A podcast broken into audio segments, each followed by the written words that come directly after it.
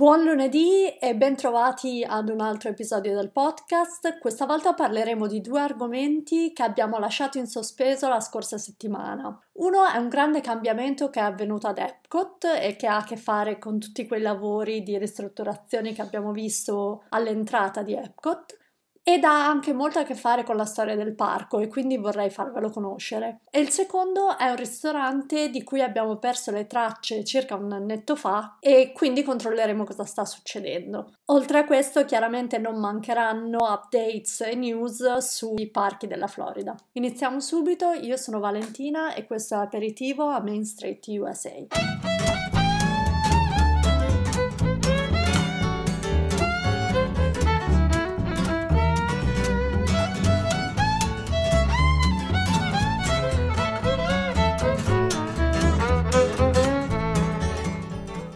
Allora, partiamo subito con le news e come sapete Walt Disney World sarebbe ora in una sorta di bassa stagione, ovvero se lo sarebbe stata in anni normali. Quest'anno è onestamente difficile stimare le affluenze e come stia andando la stagione per via sia degli ingressi ridotti, adesso siamo ritornati sul circa il 25% della capienza dei parchi, e per via del fatto che senza show e meno ristoranti aperti quando si guardano i video su YouTube eh, dei bloggers locali, sembra naturalmente che ci sia molta più gente all'interno dei parchi in termini di proprio persone che camminano nei parchi. Questo appunto perché non ci sono praticamente persone stazionarie, non ci sono persone che in questo momento sono dentro ai teatri, dentro agli show o sedute in moltissimi ristoranti che sono ancora chiuse, quindi la maggior parte delle persone che vedete dentro i parchi è in movimento in questo momento e quindi sembra appunto che ci sia molta più gente del normale, quindi difficilissimo estimare effettivamente come stia andando. Però, secondo il calendario ufficiale di Walt Disney World degli anni passati, questa sarebbe effettivamente bassa stagione. Detto questo, vediamo che Disney sta trattando questo periodo un po' come bassa stagione, infatti sta sperimentando un sacco e si sta preparando alla prossima ondata di turisti che appunto negli anni normali coinciderebbe con fine marzo, inizio aprile con Spring Break e la Pasqua. Spring Break è praticamente la vacanza primaverile che quasi tutte le scuole hanno e effettivamente cambia di stato in stato, quindi c'è l'ondata degli studenti della Florida, poi c'è l'ondata degli studenti della Georgia o degli stati limitrofi e questo periodo dura circa tre settimane, un mese. Poi chiaramente la stagione entrerà nel vivo con l'arrivo della primavera e dell'estate e per questo motivo in questo momento vediamo un sacco di sperimentazioni. La più grossa da notare in questo momento è il fatto che i parchi finalmente aprono alla sera. Questo non è una dichiarazione generale in realtà perché sto parlando specificamente di Magic Kingdom ed Epcot che in certe sere, vediamo dal calendario, iniziano ad essere aperti fino alle 11 di sera. Questo chiaramente è una buona cosa nonostante ancora gli spettacoli serali non siano in funzione ma ne parleremo tra pochissimo. È una buona cosa perché appunto vuol dire che per il costo del biglietto si hanno più ore nei parchi ci sono anche certe cose che si possono godere ancora meglio, soprattutto la sera.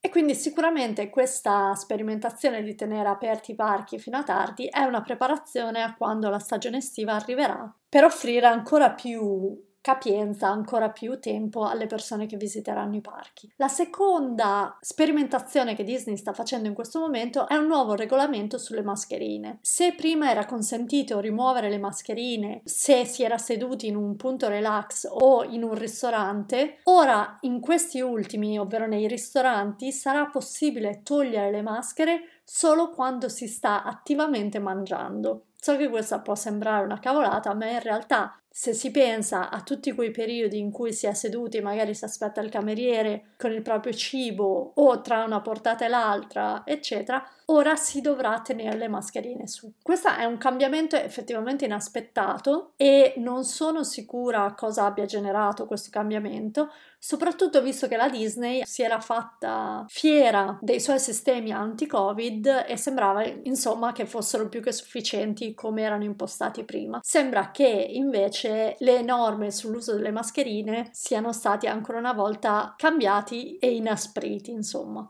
Altra cosa interessante, appunto, stavo dicendo che interessa i parchi riguarda gli spettacoli serali. Come abbiamo già detto nelle scorse settimane, i lavori per il nuovo spettacolo serale ad Epcot continuano con l'installazione di quelle orribili chiatte nella laguna del World Showcase. Se mi seguite su Instagram sapete che non sono una grande fan di quello che stanno facendo nel World Showcase e questa settimana abbiamo visto le foto della chiatta più grande che è stata posizionata posizionata esattamente al centro della laguna ed è davvero una struttura bruttina forte.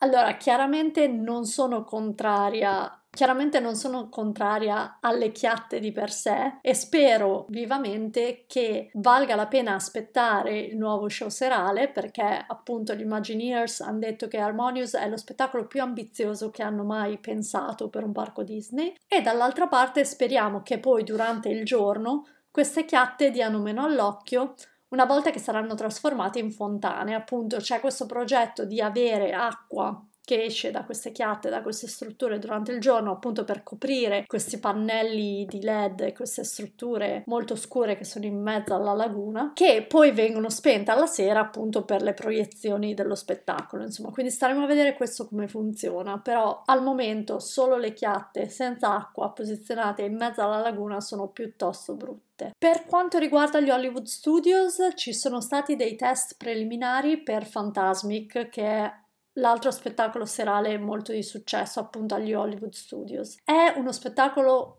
abbastanza datato e quindi c'era anche il rumor che sarebbe potuto non tornare, invece sembra che tornerà e probabilmente in un futuro non troppo lontano, perché appunto le sperimentazioni per rimetterlo in moto sono già cominciate. Per quanto riguarda Animal Kingdom, invece, il suo spettacolo serale, che era Rivers of Light, era stato ufficialmente cancellato l'anno scorso, quindi non tornerà, ma sono cominciati i lavori di ristrutturazione nell'arena che si affacciava sul lago, appunto dove gli spettatori si sedevano per vedere Rivers of Light. E questo chiaramente non fa molto capire come e quando un altro spettacolo arriverà, anche perché non è stato praticamente annunciato nulla in questo momento, ma sicuramente questa arena verrà utilizzata presto, dati i lavori di ristrutturazione che stanno avvenendo in questo momento.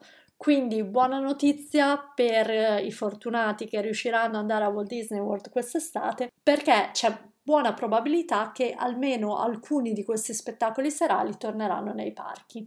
Come vi ho promesso nello scorso episodio, oggi vi voglio parlare di un ristorante di cui ci siamo un po' dimenticati. Questo ristorante era stato annunciato nel 2019 con apertura prevista nel 2020. Sto parlando di Roundup Rodeo Barbecue agli Hollywood Studios e più precisamente a Toy Story Land. Roundup Rodeo è stato annunciato come ristorante table service, ovvero un ristorante con servizio al tavolo e con un'ambientazione particolarmente divertente, in stile chiaramente con l'ambientazione di tutta Toy Story Land. Quindi noi siamo ridotti alla dimensione di un giocattolo e siamo invitati al rodeo organizzato da Woody, che è il cowboy giocattolo di Toy Story. Questo rodeo è tenuto praticamente dentro una scatola di cartone che appunto sarà l'edificio del ristorante ristorante ed è completamente decorato con ritagli di carta, blocchi da costruzione, giocattoli formato gigante e chiaramente potremo vedere tutti gli amici di Woody che anche loro sono stati invitati al rodeo.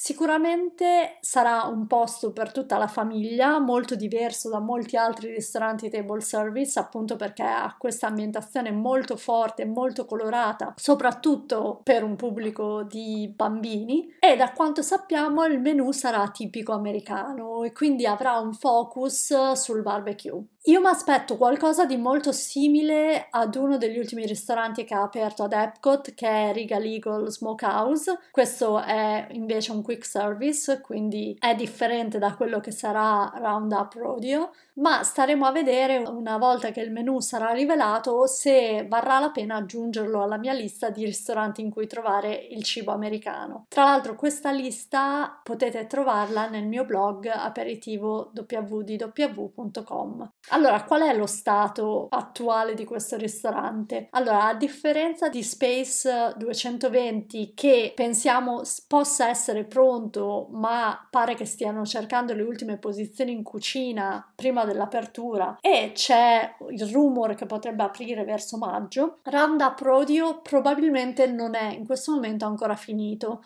E come lo sappiamo noi che non è ancora finito? Sempre grazie a quelle richieste di permessi per cui abbiamo captato i cambiamenti in arrivo per Splash Mountain, per esempio, di cui abbiamo parlato lo scorso episodio. Queste richieste di inizio lavori sono pubbliche e la Disney deve compilarle ogni volta che vuole fare lavori significativi in uno dei suoi parchi o resort e per questo motivo ci danno un'idea di quello che sta succedendo. Allora, qualche giorno fa è stato scoperto un nuovo permesso per Toy Story Land che è riconducibile ai lavori per un ristorante, quindi abbiamo capito che era appunto Roundup Rodeo. Quindi sappiamo per il momento che i lavori pian piano stanno continuando, quindi sappiamo anche che questo progetto non è stato cancellato come invece si pensava qualche tempo fa e appunto con la scarsità di table service agli Hollywood Studios che ricordo in termini di cibo è sempre stato il parco più scarso, Sicuramente questo nuovo ristorante è qualcosa da tenere in considerazione che probabilmente avrà una buona possibilità di sollevare le sorti del parco per quanto riguarda il cibo. Fatemi sapere se questo ristorante vi incuriosisce, a me sicuramente tanto, e se pensate che questo ristorante entrerà nella vostra lista di ristoranti da provare. Io sono un po' incerta perché penso che l'ambientazione sia forse un po' troppo per bambini, ma staremo a vedere insomma cosa succederà alla presentazione ufficiale, poi chiaramente vedremo le prime recensioni dei fortunati che potranno visitare gli Hollywood Studios e avere una prenotazione appena apre. Facciamo ora un salto ad Epcot perché vi voglio parlare di questo cambiamento significativo di cui vi accennavo l'episodio scorso e che riguarda l'ingresso di Epcot, la famosa piazza d'ingresso in cui recentemente abbiamo anche visto tornare l'amata fontana, proprio davanti alla sfera che è il simbolo di Epcot. Più precisamente, oggi vi voglio parlare di un'installazione che è stata rimossa qualche anno fa per appunto far spazio al nuovo design dell'entrata e che ora è tornata sotto un'altra forma, diciamo. Sto parlando di Liva Legacy. Se siete stati ad Epcot eh, negli ultimi vent'anni e fino un paio di anni fa, o magari avete visto foto del piazzale antecedente alla palla di Epcot, avrete sicuramente notato quei monoliti di granito che uscivano dalla pavimentazione, che erano ricoperti di lastre di metallo con piccoli tasselli con foto e frasi stampati su essi. Quello era l'IVA Legacy, tradotto in italiano lascia un segno, ed è un progetto che gli Imagineers avevano ideato per commemorare l'ingresso dell'umanità nel nuovo millennio. Ad Epcot infatti ci furono addirittura 15 mesi di celebrazioni che iniziarono il 1 ottobre del 1999 e finirono il 1 gennaio del 2001 appunto per celebrare il nuovo millennio. Tra l'altro alla fine degli anni 90 la vera natura di Epcot era ancora abbastanza intatta. Il parco infatti era ancora fortemente incentrato sulle tematiche di edutainment, ovvero educazione tramite intrattenimento, di progresso, di futuro e quindi questa iniziativa di commemorare il passato ed accogliere il futuro era sicuramente in linea con i principi del parco. Ma spieghiamo un po' meglio cos'era l'IVA Legacy. Allora, gli ospiti di Epcot potevano farsi immortalare in foto da soli o in coppia o semplicemente scegliere una dedica o una frase che sarebbe stata stampata su questi tasselli di metallo e attaccati appunto su questi monoliti di granito. Questa installazione avrebbe letteralmente lasciato un segno, una memoria di quello che era il vecchio millennio nel parco nel passaggio al nuovo millennio. Il prezzo di partecipazione per essere immortalati su questi tasselli era 35 dollari per i singoli e 38 dollari per le foto di coppia. Per darvi un'idea, il biglietto d'ingresso al parco in quel periodo costava sui 45 dollari, quindi ogni tassello costava quasi come un'entrata al parco. Per questo progetto erano state installate 5 cabine per foto proprio vicino all'ingresso di Spaceship Earth, dove le persone appunto potevano farsi fotografare per questa installazione e poi era stato creato praticamente una storia di inventario digitale per dare alle persone la possibilità di individuare il loro tassello nelle loro successive visite al parco. Diciamo che una volta che il progetto fu effettivamente inaugurato nel parco, le reazioni del pubblico non furono proprio delle migliori, principalmente per due motivi. Il primo in termini di design. I monoliti di granito somigliavano troppo a delle lapidi o dei monumenti di commemorazione di qualche guerra e poi il fatto che la Disney avesse fondamentalmente monetizzato uno spazio così prominente in un parco, ovvero l'ingresso ad Epcot. E questa cosa di far pagare le persone per essere parte di questa area, di questa installazione, aveva fatto storcere il naso a un bel po' di persone.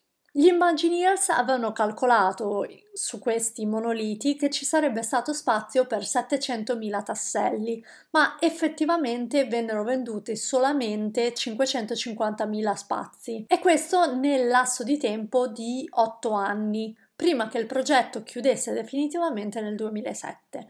Nonostante lo spazio vuoto che le tessere invendute avevano lasciato, questi monoliti sono rimasti nel parco e, nonostante la promessa che i tasselli sarebbero stati esposti per almeno 20 anni, quindi almeno fino al 2027, considerando che gli ultimi erano stati venduti nel 2007, nel 2019 è arrivata la notizia che i monoliti sarebbero stati rimossi per fare spazio appunto al nuovo concetto della nuova piazza che è parte di quel grande progetto di modernizzazione di Epcot di cui parliamo molto spesso e che ha appunto trasformato Epcot praticamente in un cantiere a cielo aperto per gli ultimi due anni. Ma allora cosa è successo a questo progetto? Beh, in un certo senso lo spirito di Liva Legacy è tornato nel parco qualche giorno fa. Infatti, come abbiamo detto, i monoliti non ci sono più, ma tutte le 550.000 tessere sono state ristampate su pannelli colorati e posizionate in un'area della piazza non così prominente ma non distante dalla vecchia location. Quindi i pannelli rispettano anche l'inventario originale, quindi le persone che hanno lasciato la loro impronta, alcune anche più di vent'anni fa,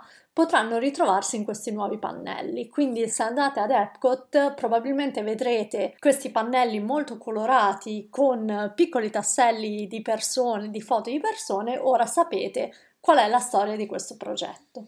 Se vi è piaciuta questa storia, tra l'altro a lieto fine in un certo senso, troverete l'articolo completo con anche le foto di Liva Legacy come era nel passato e com'è in questo momento sul mio blog. Vi lascio il link qui sotto in descrizione.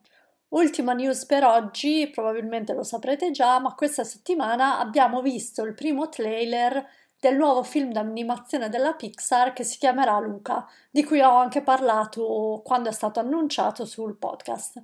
Subito dopo l'uscita del trailer ho chiesto ad alcuni di voi di commentare a caldo su Instagram e devo dire che le reazioni sono state per lo più positive, anche se alcuni di voi hanno puntato sul fatto che nonostante il film sia ambientato in Liguria, che è sicuramente una scelta molto originale rispetto alle solite location come Roma, eccetera, è ancora abbastanza fitto di stereotipi molto generali sull'Italia, ma penso che per un film comunque di natura americana questo è inevitabile. Io vi dico la verità, il trailer mi è piaciuto molto e non vedo l'ora di vedere il film. Tra l'altro un piccolo errore che ho fatto in una delle mie stories, ho detto che il film uscirà a giugno. Effettivamente il 18 giugno è la data ufficiale per gli Stati Uniti, ma per l'Italia, stando a quanto ha twittato il regista Enrico Casarosa, dovrebbe essere settembre. Nonostante sia una cosa strana, perché è alta la possibilità che comunque anche questo film arrivi direttamente su Disney Plus, come è stato per Onward e altri casi, non mi stupisce questo cambio di data perché anche per quanto riguarda Onward, il mercato statunitense ed alcuni dei mercati europei, come per esempio quello tedesco, hanno accesso ai film generalmente prima del solito. Infatti Onward, per esempio, era disponibile a noi su Disney Plus Germania molto prima che da voi. Invece per Natale, quando è arrivato Soul, questo è stato il primo film ad uscire in contemporanea praticamente dappertutto e onestamente speravo che questo trend di offrire i film in streaming